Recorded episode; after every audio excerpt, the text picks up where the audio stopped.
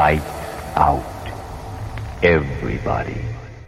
What's up, everybody? Welcome back to another episode of the Lights Out Podcast. I'm your host, Josh. Today, we're going to be diving into one of the most chilling murder mysteries in American history, and that is the Villisca Axe murders. This is actually only one of three episodes left for the new year, and then the show will be going on break for two weeks, but then we'll be back in 23 with plenty more content. Also, at that point, Austin will be joining me, which is very exciting that I won't be here alone. Well, I guess I'm never really alone here with Annabelle here, but it'll be nice to have another voice on the show joining me because so many of these cases, including the one today, have so many theories to them. And I think it's always interesting to delve into those theories and get different perspectives on it. Today's episode has been a highly requested topic. I've actually been wanting to cover this case for quite a long time. I honestly don't think there's a more brutal way to die than to be axed to death while you sleep.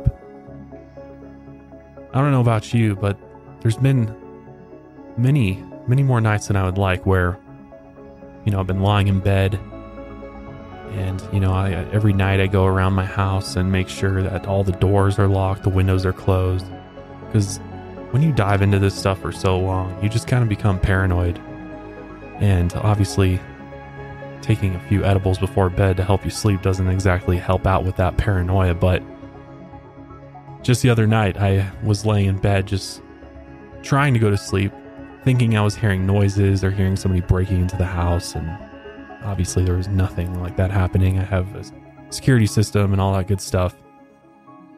But I think that's one fear that all of us share that the possibility of somebody coming into your house, your home, where you feel safe and you're resting, only to have them brutally murder you is, I think, a, a fear that all of us can connect with. And this is exactly what happened to the Moore family on a very gruesome night in 1912.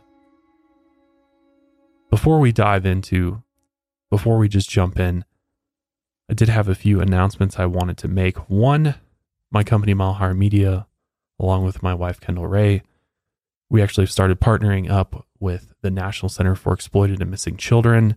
We cover a lot of missing persons cases, both on this podcast, Malhar podcast, and on her YouTube channel. And so we have started raising money for them. And as of today, recording this episode, there's almost $80,000 going towards NCMEC. And right now, we are matching donations from all of our viewers, listeners across all of our shows up until the end of the year, up to $50,000. So if you're interested in joining us and supporting the National Center for Exploited Missing Children, it's an absolutely amazing cause. All the work that they do to help bring children home and just help bring awareness to those that are missing is absolutely huge. So I'll, I'll leave a link in the show notes and description box where you can donate. Anything helps, even a dollar helps, and help us reach $100,000 before the end of 2022. And lastly, another way you can easily support the show, doesn't cost you a dime, is make sure you're following the show on Spotify. I'll put the links for you below. Also, go make sure you're following us on TikTok as well at Lights Out Cast. But those things really do help out the show. It helps us grow. And so I'd really appreciate it if you just take a moment and go do that real quick before we move into the episode. But this episode of Lights Out is brought to you by our sponsors for today, which is Warby Parker, Every Plate, Honey, and Lomi. Thank you guys for supporting the show. It does really help us out, helps keep going for years to come. But without further ado, let's get into the Villisca axe murders. A quaint little country home in Villisca, Iowa. The Moore family had lived there in the early 1900s and had made it into a very nice family home. The neighbors were close by, and a small shed was out back, and a single axe used for chopping wood rested near a bundle of splintered wood. The head of the Moore family was Josiah, and he was better known by his friends and family as Joe. He was a respected local businessman in town, and he and his wife Sarah had four children by the name Herman, Catherine, Boyd, and Paul. Herman was 11 years old, Catherine was 10, Boyd was 7, and Paul was 5. They all went to church every Sunday at the nearby Presbyterian church just a few minutes down the road. This was where they spent most of their day on June 9, 1912. The church was holding a special festival where the young children joined in to recite Bible passages for the congregation. By 9:30 p.m., the festival was over. The Moores said their goodbyes and walked back to their home on East 2nd Street.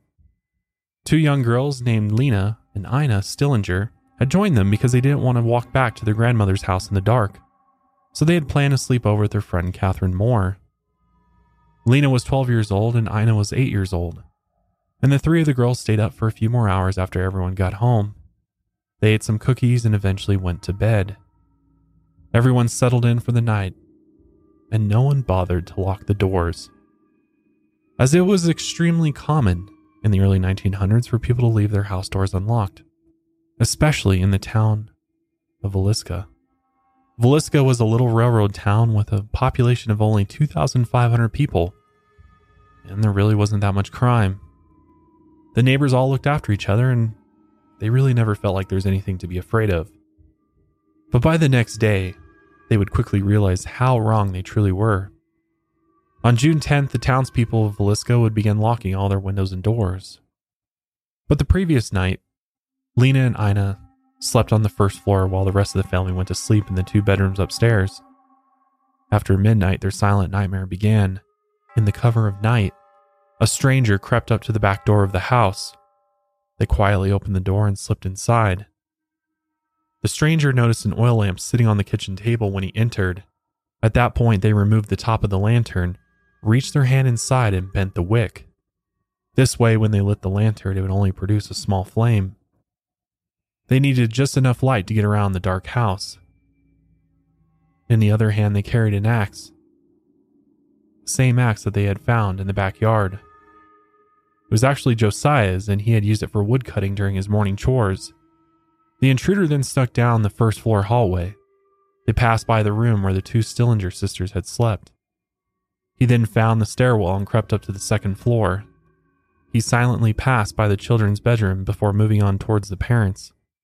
Somehow the intruder had known exactly which room they wanted to go into first.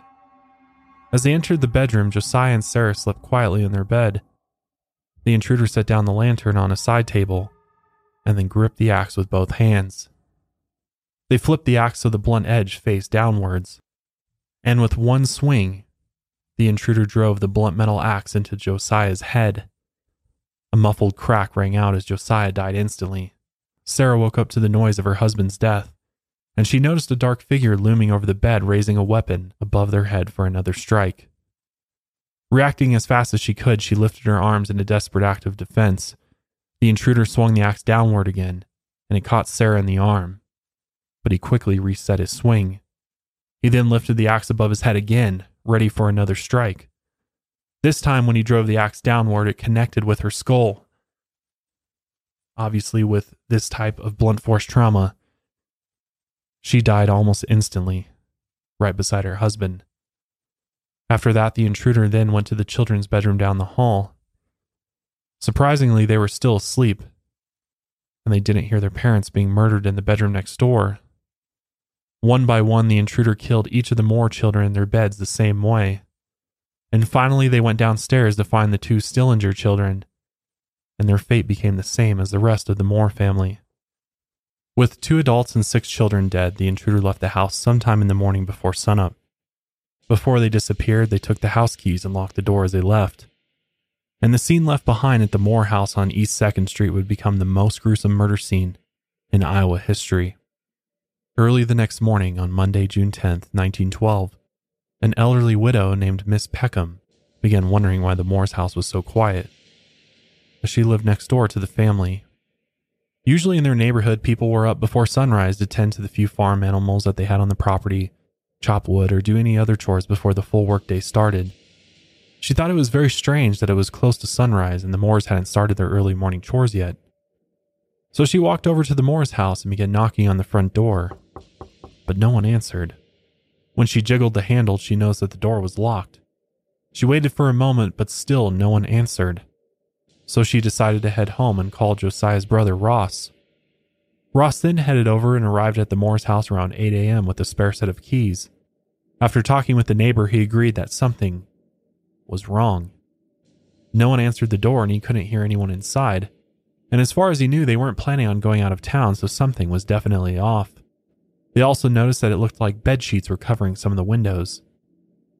Ross unlocked the door and then headed inside, and the first thing he noticed was how quiet the house was. As he walked through the dining area, he noticed that there was a plate of food left on the table that no one had eaten. A bowl of murky water sat beside it, and it looked like a basin for someone to wash their hands. It also looked like someone had started to eat a meal, but then suddenly left. As Ross looked around, he noticed there were more bed sheets hanging over mirrors in the hallway. He then decided to take a glance into the first floor guest room. As he peeked in through the doorway, he noticed the dark outline of two small bodies, covered with bed sheets soaked in blood. That was far enough for Ross, and he wouldn't go any further into the house. He immediately left and called the police. When the police arrived, the marshal named Henry Hank Horton looked deeper into the house. It was still dark inside because the bed sheets covered the windows, and there were no electrical lights in the home. Only the faint bit of sunlight came through the sheets. When he looked into the guest bedroom on the first floor, he noticed a bloody axe leaning against the wall. It looked like it had been partially washed off. The marshal kept searching through the house and then headed upstairs. And after looking through each room, he came out of the house. He looked like a ghost. His face was pale and his voice was quiet. It was at that point that he reported to the other officers that somebody had been murdered in every single bed inside of the house. But that was an understatement. The intruder didn't just kill his victims with an axe blow to the head. It turned out that he stayed in the house for a while after the murders. After murdering Josiah, the intruder returned to his body and dealt 30 more blows to the head with the blunt side of the axe. He'd hit Josiah so many times that his eyes had turned to liquid in the mix of bone and brain matter. The murderer had swung with such force that the sharp end of the axe had been gouged into the bedroom ceiling above. He then proceeded to do this with every other victim throughout that entire night until their heads were completely annihilated. It seemed like the killings might have been a part of some ritual or some sick sadistic fantasy. He then held a strange kind of funeral ceremony where he placed bed sheets over some of the victims' bodies and the rest he covered with spare clothes. He then covered every reflective surface he could find in the house.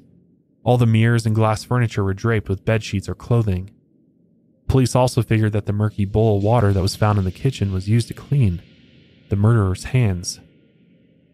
The police couldn't understand why the killer did this, but the strange ritual must have only made sense to the killer. Police also figured that the intruder knew who was in the house and which bedroom they were in before entering.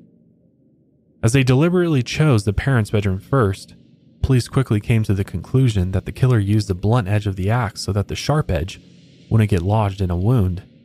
Some believe the intruder was already inside the home when the family got back, and they had just actually been hiding in the attic or behind some bales of hay in the barn out back, watching and waiting for hours until everyone went to bed. One last thing the police found was in the guest bedroom on the first floor. Beside the axe that leaned against the wall, a mysterious red package was wrapped in a towel. When the marshal picked up the towel, they noticed it was soaked in a light red liquid, and the package weighed around four pounds. The marshal peeled back a corner of the stained towel, and inside the package was a lump of uncooked bacon. It seemed that the killer had taken some bacon from the icebox, wrapped it in a towel, and set it by the murder weapon in the guest room. There seemed to be no obvious reason for why this was here, but some suspected that the raw meat was used by the killer as an artificial vagina. One of the Stillinger girls had their underwear off and their nightgown was pulled above their waist. Next to the bacon was a small piece of metal that was a part of a keychain that didn't belong to any of the family members. Police figured that all these random objects must have been part of the killer's perverted ritual. With the strange pieces of evidence left at the crime scene, police couldn't understand much and forensic evidence back in 1912, well, let's just say it wasn't too advanced. They could explain blood splatters and find fingerprints of the suspect, so when the other detectives, a local minister, and the coroner arrived at the house, they were all careful not to touch anything. As they searched the house for clues, a small audience had gathered outside the home. Rumors spread, and eventually 100 people showed up to the house that day. The detectives had to make sure to tell everyone not to disturb the crime scene But before the print collection experts could get there, the locals had already barged their way inside the house. They passed by police and dragged their fingerprints all over the crime scene. One of the visitors even stole a fragment of Josiah's skull. The murder weapon was also passed around and eventually ended up in a museum. While the crime scene was being destroyed, police got a report of another potential incident. Soon after the initial murders, a local telephone operator named Zena Delaney reported that she had heard footsteps approaching her front door. This was in the early morning hours just after the Moore family murders. And after the footsteps stopped at her door, the handle started rattling like someone was trying to open it. Luckily, Zena had locked her door and the stranger eventually left. If she hadn't locked her door, she might have been another victim that night. Meanwhile, back at the house at 508 East 2nd Street, the crime scene was being completely contaminated by the locals. Josiah's brother Ross actually caught one of the local men taking pictures of the bodies at this absolutely brutal crime scene. To protect the dignity of the dead, Ross took the camera and smashed it. The film was exposed to light and the pictures were destroyed. Many believe those pictures would have been crucial for the case, and it's a mystery why the police didn't take any pictures themselves. The police later brought in bloodhounds to try to get the scent of the killer, but by then the crime scene had already been tainted with the locals who had ransacked the house. Detectives had almost no forensic evidence to go on, but still a list of suspects grew. The most popular theory from police was that the killer was possibly homeless or a drifter just passing through town. Several suspects who had violent histories were brought in, but each of them had solid alibis. The other problem was that hours had passed since the murders occurred, so the killer could have easily escaped and been several towns away by the time the crime was discovered. It was believed that the killer had about a five and a half hour head start before police arrived. The detectives realized this case wasn't going to be easy to solve.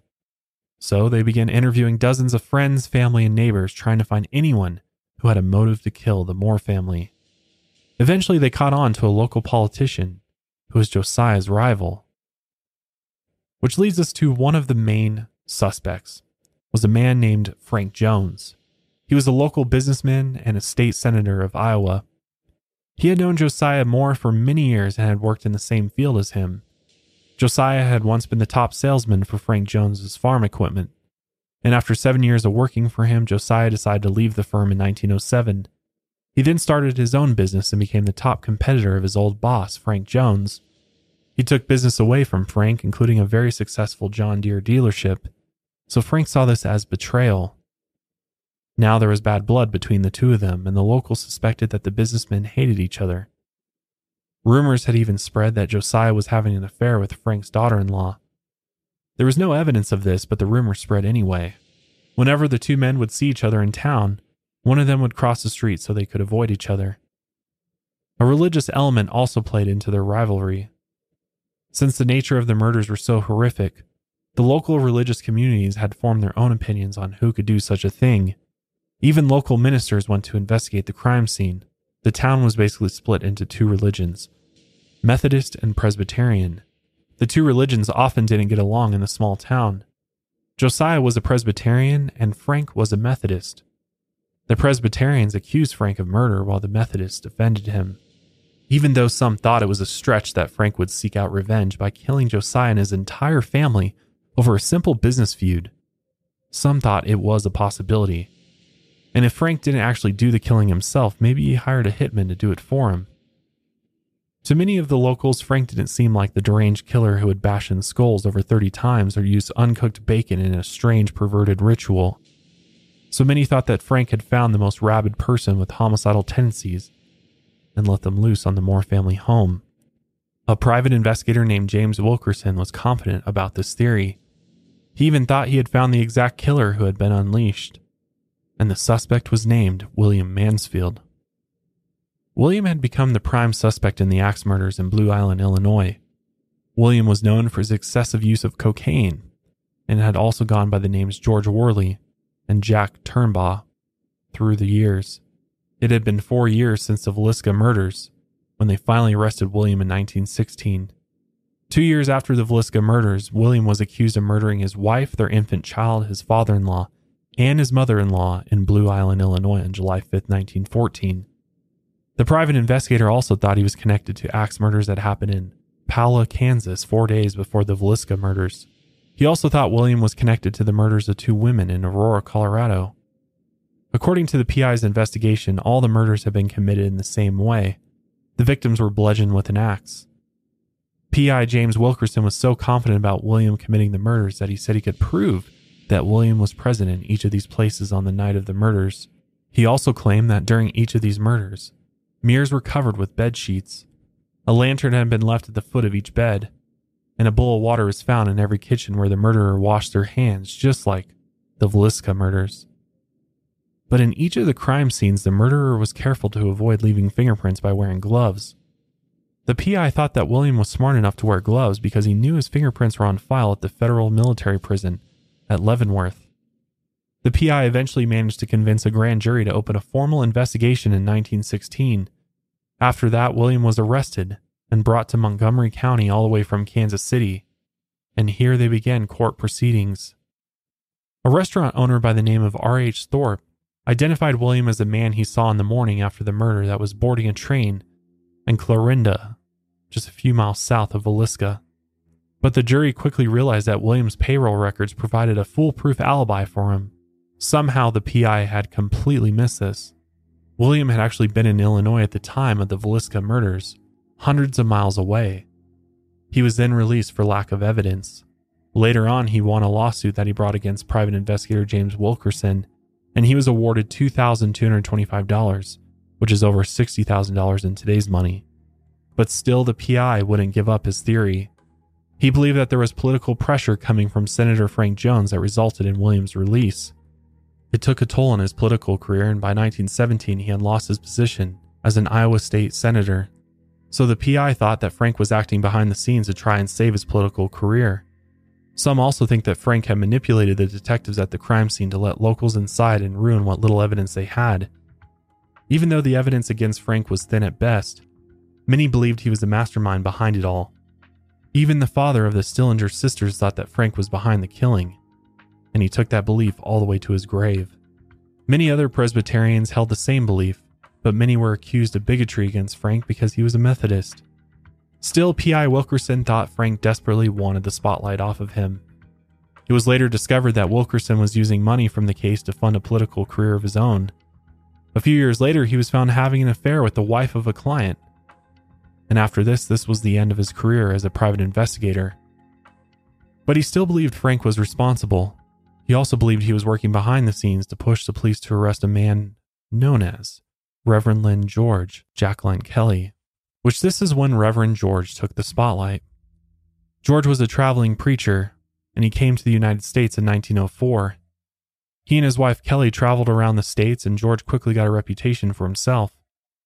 He got in trouble for his sexual deviancies, like looking through people's windows and sending lewd pictures of himself through the mail.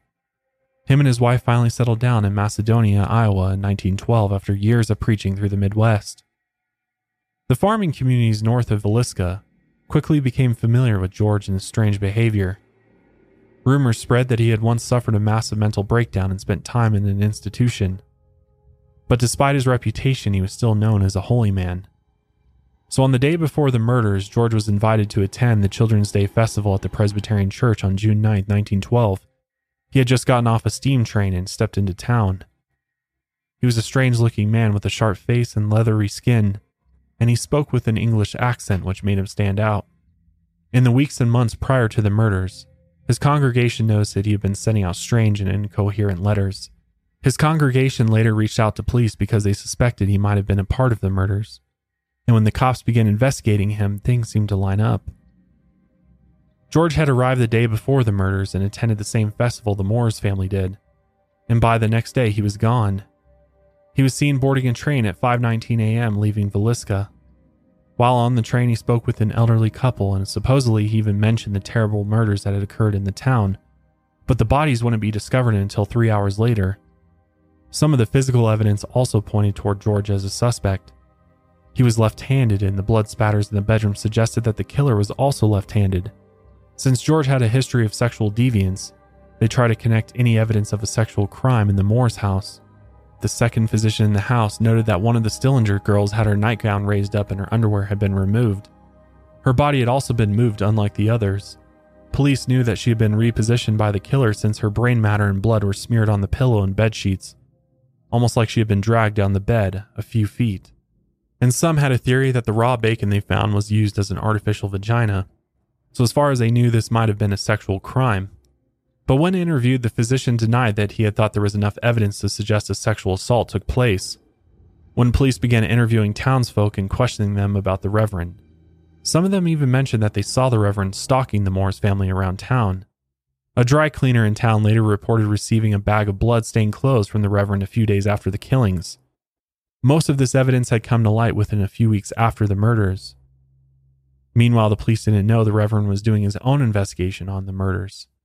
Only two weeks after the murders had taken place, law enforcement offered a tour of the Moore house.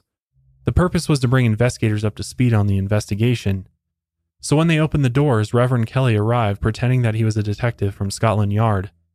For those that don't know, Scotland Yard is the headquarters of the police responsible for policing the 32 boroughs of London.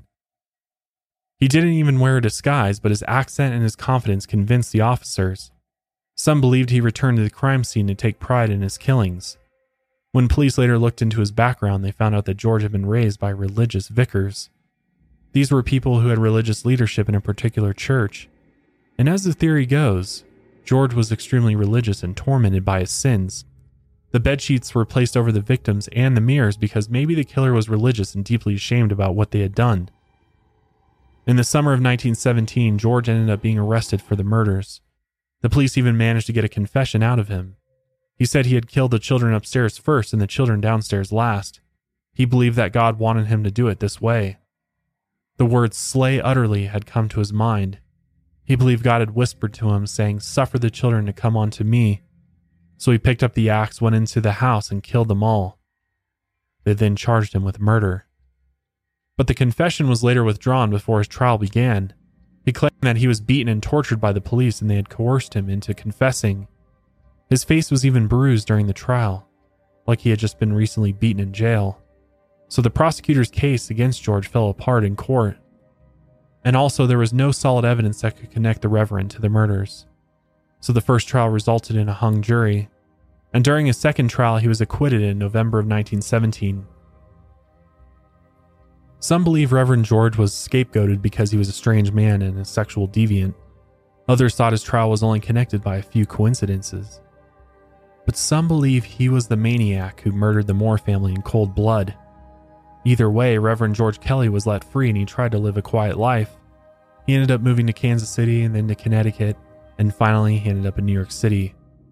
And the last years of his life and his final resting place are unknown to this day.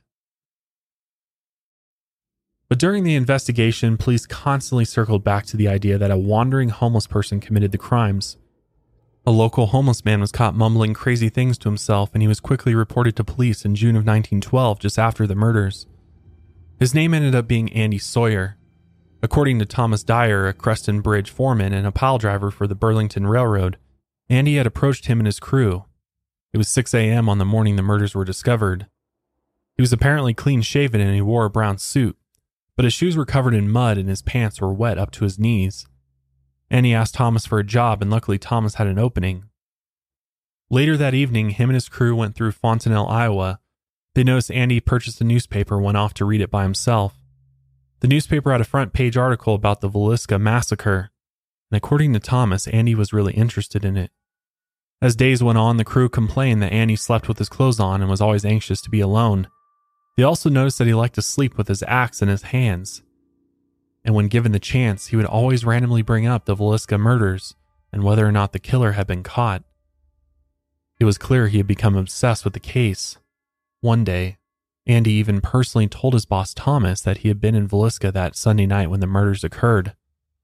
He told him he was afraid that he might have ended up being a suspect, which is why he left town and showed up in Creston looking for a job. Creston is about 40 miles east of Villisca. A few more days passed and Andy was still working with the crew. And one day, Thomas had walked up behind Andy. He saw him sitting there with both hands on his head. He was intensely rubbing his head like he was in pain. When he noticed that Thomas was behind him, he suddenly jumped up and screamed, I will cut your goddamn heads off. While he screamed, he picked up his axe and began swinging it into the air. After this, Thomas called the police and turned him over to the sheriff on June 18, 1912. Later, Thomas's son testified against Andy.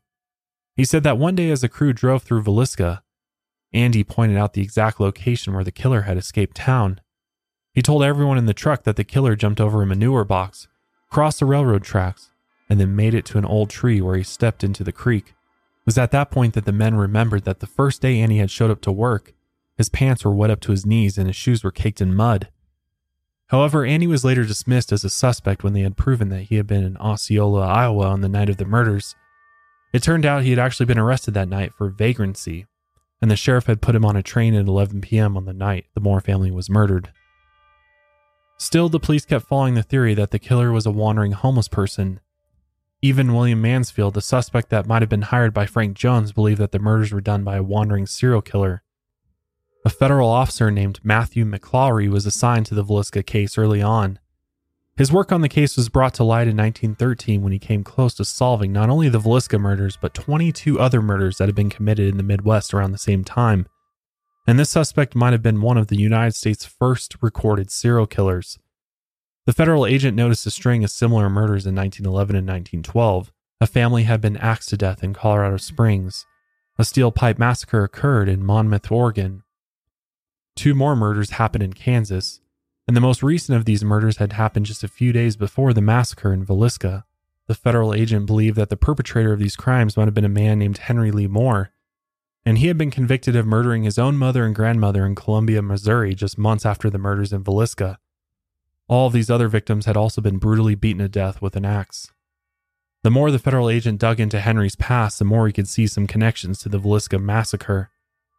Henry Lee Moore was born on November 1st, 1874, in Boone County, Missouri. He was the oldest son of Enoch and Georgia Ann Wilson Moore. His father was a farmer and he had actually served in the Civil War. His mother was a nurse. Henry ended up having three younger brothers through the years, and for some time Henry had lived with a family in Franklin County, Iowa, and worked as a farmhand. He might have even fathered a child with one of the younger daughters of the farmer. He also found work as a blacksmith helper at various car shops in Moberly along the Wabash Railroad. People described Henry as a friendly looking man, but noticed that he had some strange habits. He had a morbid curiosity of visiting morgues out in St. Louis. He would go in and ask if he could look at the dead bodies.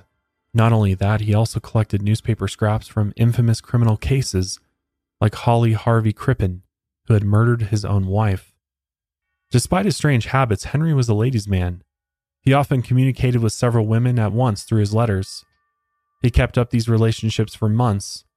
Eventually, he was sentenced to the Kansas State Reformatory in Hutchinson, Kansas on a forgery charge, but he was later released on parole on April 11, 1911. Sometime after his release, Henry began a relationship with a 16 year old girl named Queenie Nichols. Through his letters, he professed his love to her, but Queenie rejected him because he didn't own any property. He wrote back to her that soon his mother's house would be his own, along with all of her money. In the winter of 1912, Henry caught a train home to Columbia, where his mother and grandmother lived on the outskirts of town. By then, two of his brothers, Tilden and Turner, as well as his father, had passed away before 1910. Henry's last remaining brother, Charles, ended up leaving home soon after this, so the only people living in the house were Henry's mother and maternal grandmother. And then on the night of December 17, 1912, Henry booked a room at the Central Hotel under the alias L. Smith. He then went over to his mother's house and snuck inside with a rusty axe and a broken wooden handle. Inside, he found his 63 year old mother, Georgia, sitting in a chair by herself. She was in the living room rubbing ointment on her joints. Henry snuck up behind her with the axe in his hands. He lifted the axe up overhead and swung downward, and with one swing, he killed her with one hit, but he ended up striking her in the head several more times. After checking to make sure she was dead, Henry moved down the hallway to the bedroom where his 82 year old grandmother, Mary Wilson, slept. Despite the noise of the murder in the living room, Mary Wilson didn't wake up. So Henry used this to his advantage. He snuck into her bedroom, and as she slept, he drove the axe into her neck and her head several times. Both women died before they could even understand what was going on.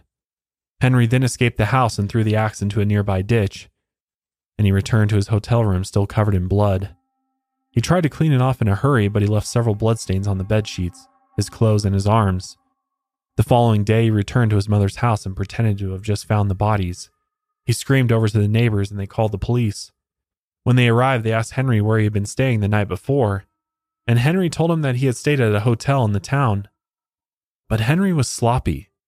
It wasn't long before they found all the bloodstains he had left behind, and when they questioned him about it, he couldn't give them an explanation.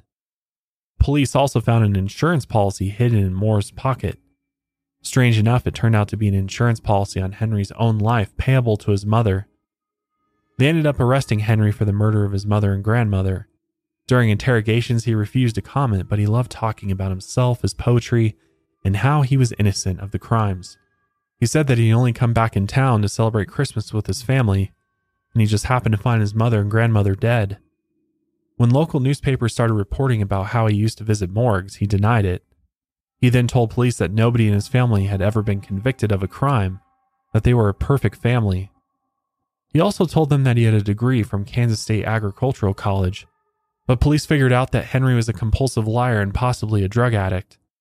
He was soon charged with the murders and found guilty on March 14, 1913, and he was sentenced to life in prison. His attorney later tried to appeal to the Supreme Court, but the request was denied. Federal agent Matthew McClaughry caught wind of Henry Moore through letters sent to him by a prison official, and he tried to connect the murders in several other cases to Henry. He noticed that there were no axe murders before April 27, 1911, and there were none after Henry was caught in December 1912. This would make the Moore family massacre one of the last killings before he murdered his mother and grandmother.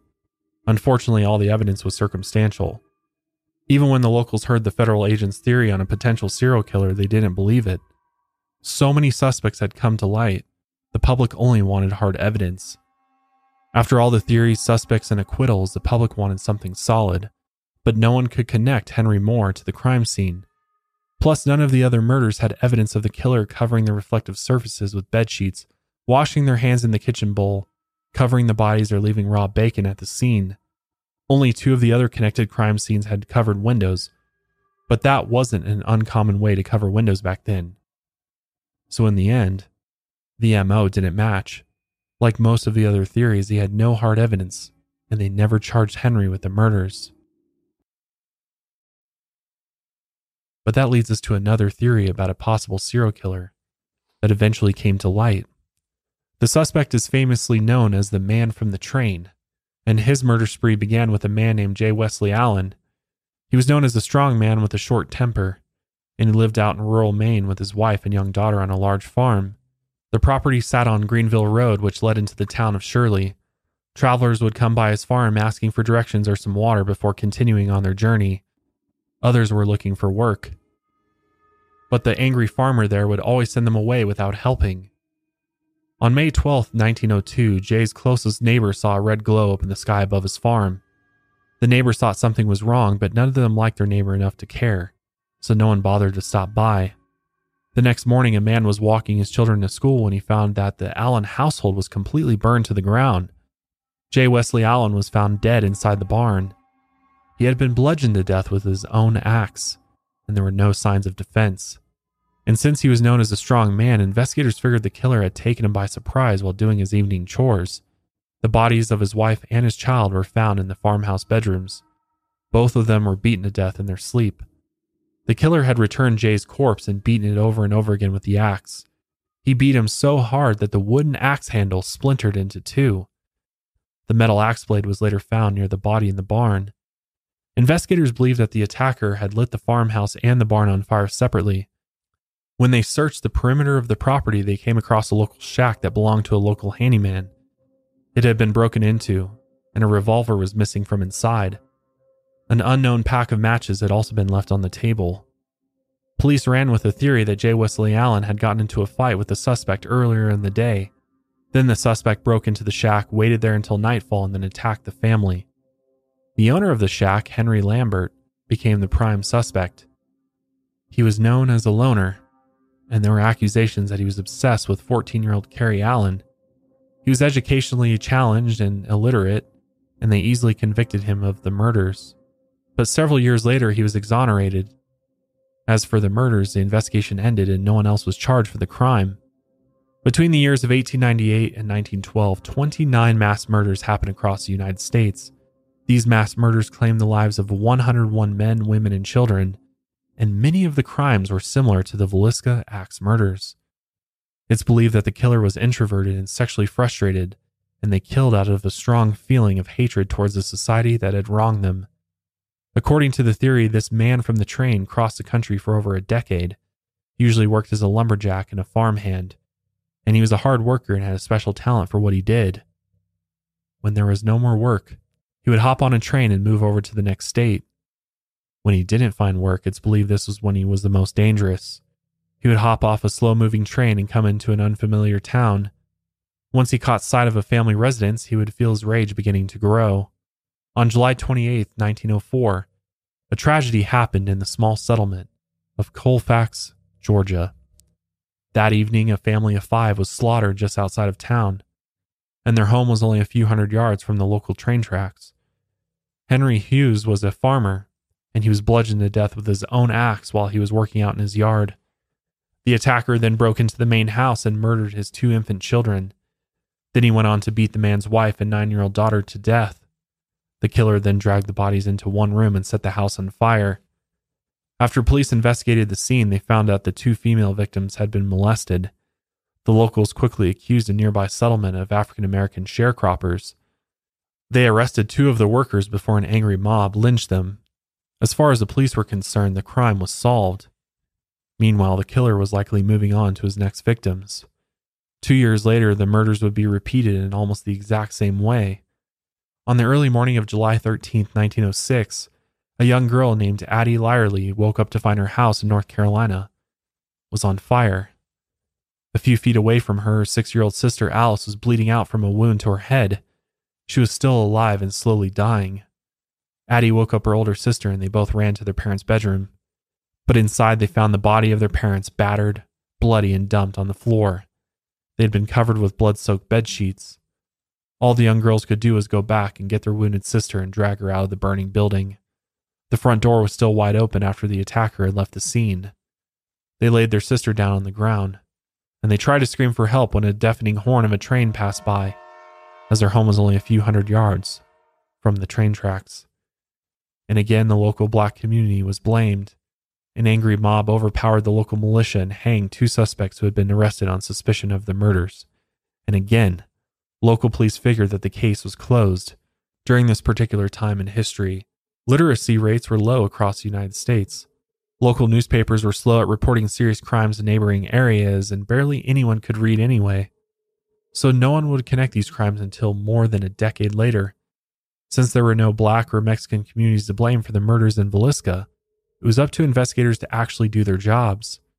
But they wouldn't realize that there were many more murders connected to the mysterious man on the train. On September 21, 1909, a man named George Meadows woke up to the sound of his dogs barking outside his farmhouse in Hurley, Virginia. He went outside to check the dogs when he was shot twice in the stomach. The attacker then swung an axe into his head and knocked him unconscious. His wife, mother in law, and three children were then massacred inside the farmhouse. Their skulls were crushed using the blunt end of the axe. While his family was slaughtered, George was still alive. He laid on the ground outside of his home, bleeding out as he heard his family being murdered inside. The killer then came back outside and discovered that George was still breathing. He took the axe and drove it into George's neck, separating his head from his shoulders. A local resident named Howard Little had a history of violence and had been convicted of murder while working as a private detective. His wife had discovered that he was planning on leaving her for another woman. So she went to the police and claimed that Howard wasn't home on the night of the murders. Howard was then arrested and charged with the crimes. Two years later, he was actually executed by the electric chair. He had claimed he was innocent down to his last breath.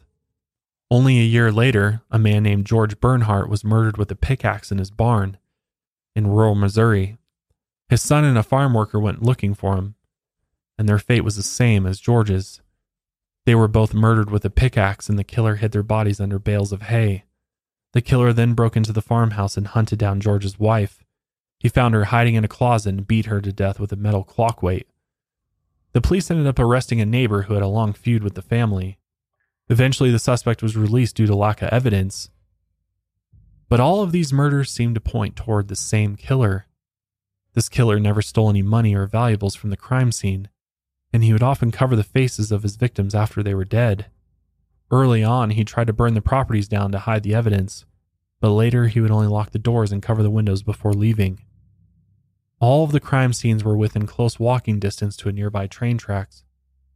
He would also kill his victims using tools or weapons that were found on the property, and he usually used the blunt edge of the tool to bludgeon the victims in the head. He often targeted family homes at night, and they often had young daughters inside, and many of the murders also had traces of sexual assault. Even though these murders had been happening for 13 years, they weren't officially linked until 1911. On March 22, 1911, a school caretaker and his family were beaten to death in San Antonio, Texas. The house had been locked and the windows had been sealed with bed sheets. Neighbors broke into the home to try and help the family, but all they found were dead bodies and a bloodied axe that was left in the middle of the house. Ten weeks later, William Hill was murdered along with his wife and two young children in the town of Ardenwald, Oregon. The murderer had stolen an axe from the neighbor's yard to bash in their heads while they were sleeping. He then covered the windows of the house with bed sheets before locking the doors. The authorities finally linked the two crimes together, but it was already too late. An elderly couple in Rainier, Washington had been murdered with an axe while they slept in their beds at a small railway stop.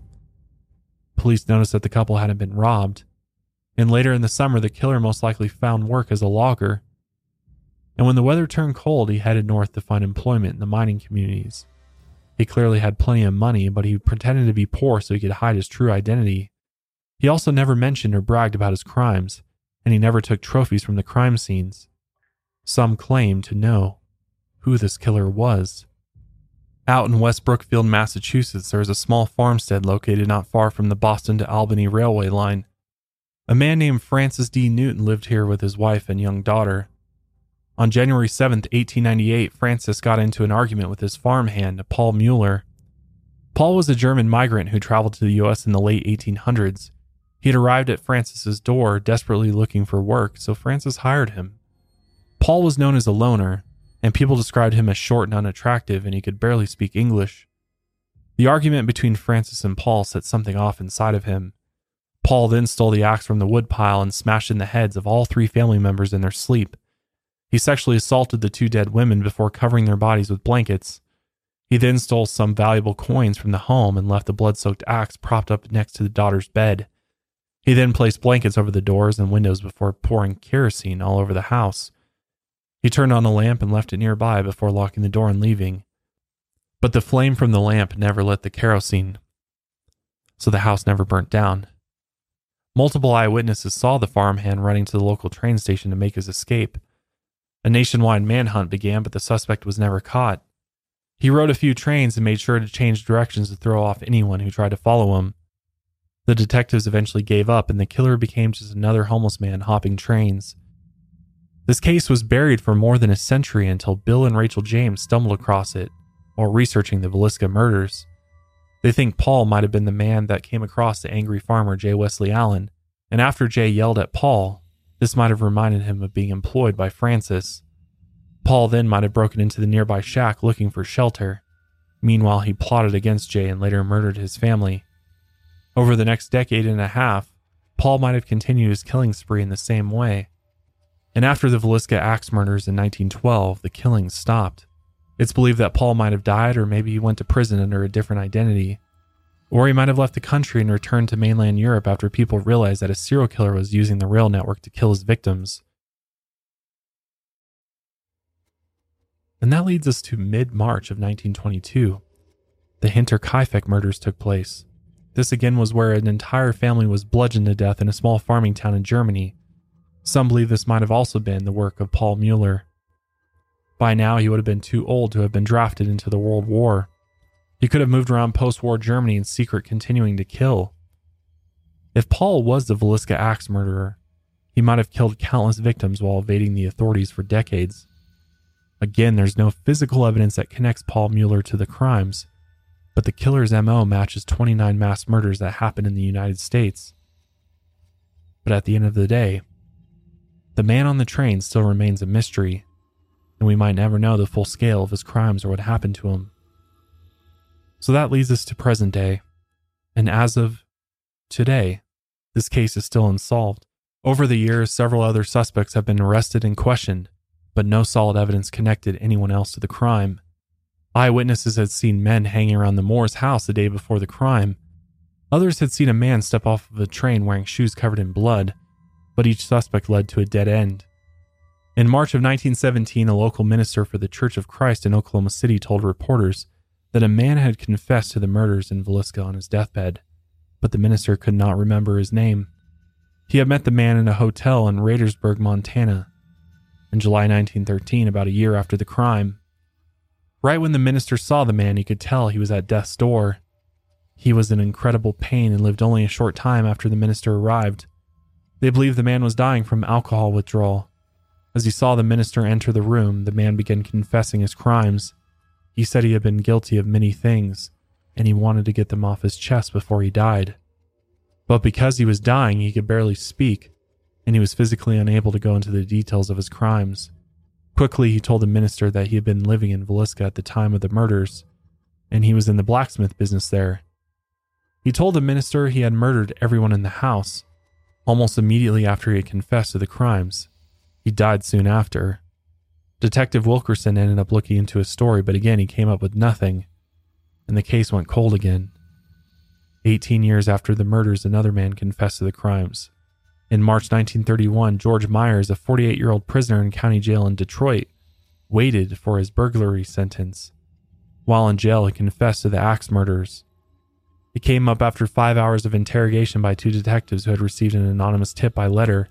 George had claimed that a minister and a businessman, who were unnamed, promised to pay him $5,000 to kill the Moore family. He said the offer came through an underworld acquaintance he had met in Kansas City. This acquaintance took him to Villisca where they met the unnamed man who wanted the job done.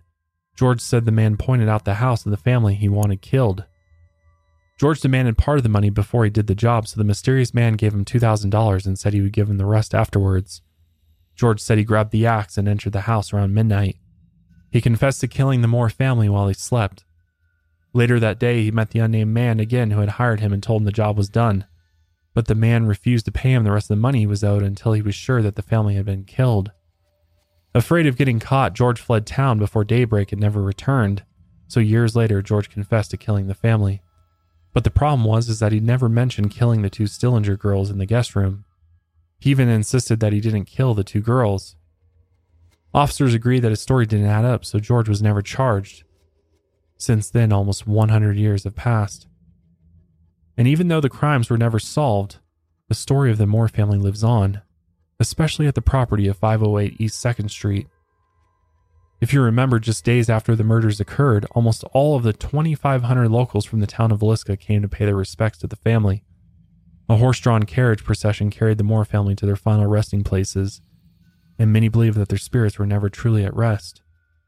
After the house at 508 East 2nd Street was cleared out and abandoned, Many locals still thought it was occupied by the spirits who had been murdered. Multiple different owners over the last hundred years have reported paranormal phenomenon. They've heard ghostly cries come from the bedrooms. Clothing has been mysteriously pulled out of drawers and thrown across the floor. Doors have slammed shut for no reason. Noises have been heard in the attic as well, where many believe the killer had waited for the family to return. One of the previous owners claimed that an invisible hand clamped around his wrist while he was sharpening a knife. The knife then spun around in his hand and cut him. Others have noticed a strange fog drifting through some of the bedrooms after midnight, right around the time the murders had occurred, and some have even seen the outline of a shadowy axe murderer standing at the foot of their bed. All of the activity was too much for one family that had just moved in, and they moved out after living there for only one day. Teams of ghost hunters have investigated the house many times in recent years. I mean, I can't tell how many tours of the house and ghost hunting expeditions are posted on YouTube, but there's a ton. And priests have attempted exorcisms on the property. But many believe that the eight spirits still haunt the house to this day. And over the years, the house has been turned into a museum. A sign sits outside the front lawn that advertises the Villisca Axe Murder House. It costs only $10 to enter, but $428 to stay at night if any visitors want to try and experience the paranormal hauntings for themselves. Go right ahead. While staying the night, a Travel Channel Ghost Adventures crew claimed they heard the voice of the killer inside the house. The ghost admitted they killed six kids. Another visit by paranormal enthusiasts ended in mayhem. One night in 2014, police were called over to the haunted house. During a night stay, a team of paranormal researchers were investigating the house when they heard one of the other members scream out for help. They had found him covered in blood after he had stabbed himself in the chest. No one knows exactly how or why he stabbed himself, but as a result of his stay in the house, he ended up in a nearby hospital, and he luckily survived his wounds. After a century of paranormal reports and dead end theories, the case of the Villisca murders has no end. And many believe the spirits of the dead continue to haunt the property at 508 East 2nd Street. Many blame the failed criminal cases on police allowing locals to enter, contaminate, and steal from the crime scene early on. If they could have protected the evidence, a crucial clue might have come to light. And the case could have been solved and the spirits could have been put to rest. Today, all we are left are the theories, the senator Frank Jones and his hitman William Mansfield, a wandering homeless person looking for trouble, the axe murderer Henry Moore who killed his mother and grandmother, or the strange and perverted Reverend George Kelly.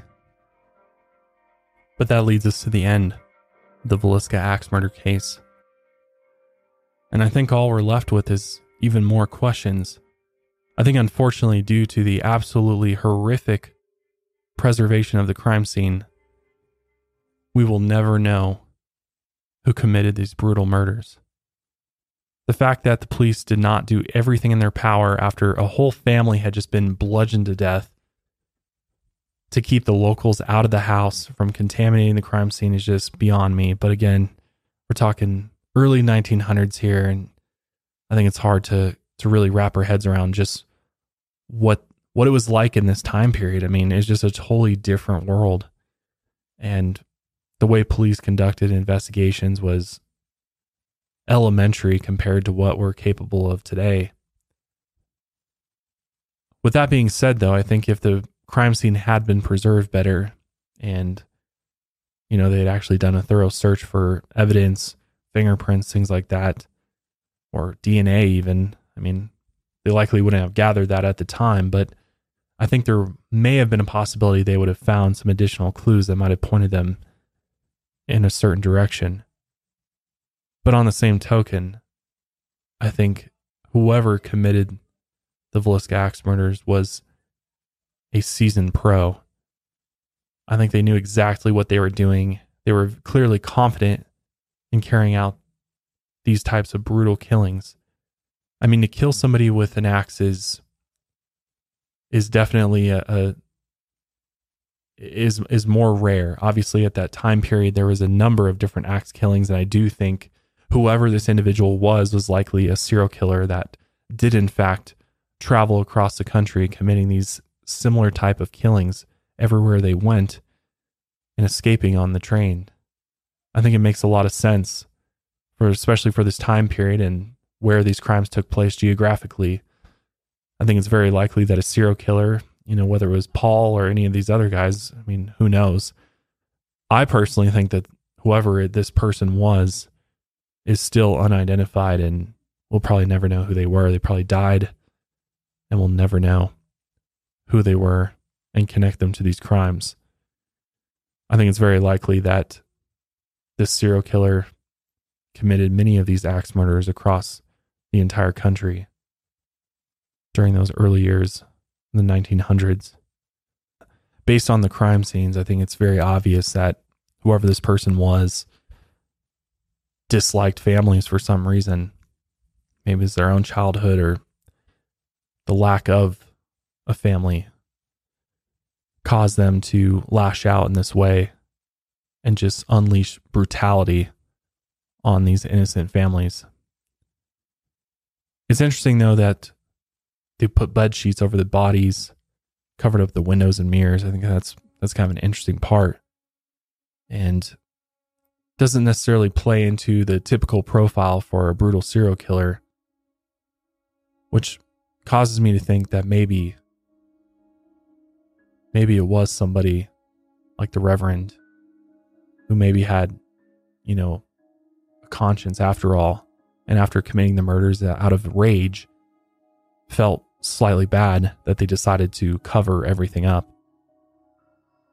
But I don't know, or maybe that's just to hide the scene for as long as possible. I mean, that's another scenario that maybe was just the the tactic to allow them to get away from the crime scene as fast as possible without drawing suspicion to the house and making it very difficult for people to look inside the windows and even, you know, when police enter, making it difficult to immediately find the victims. And again, remember back in this day and age, people did not lock their doors for many years after that, even. I, I know my own parents in the 60s and 70s said that they oftentimes didn't lock their doors. People really felt safe in their communities and their neighborhoods and really trusted those that lived around them. And so there was always evil people that took advantage of that. And I mean, when the lo- door's unlocked, I mean, it's not difficult to gain access to to the family like this. So, with all that being said, I personally believe this was a serial killer that's unidentified. It's possibly Paul Mueller, one of these other guys that I mentioned. But I still think there's a possibility that whoever this killer was is still unidentified and probably will never be identified or even connected to all of the murders across the country. But I want to know what you think. Which theory do you think makes the most sense? Let me know in the comments below if you're watching on YouTube. If you're watching on Spotify or listening on Apple Podcasts, you can always tweet us at Lights Out Cast or message us on Instagram or TikTok. But I'm going to go ahead and wrap up today's episode there. Thanks again for joining me for another episode of the Lights Out Podcast, and I'll see you next week. Until then, lights out, everybody.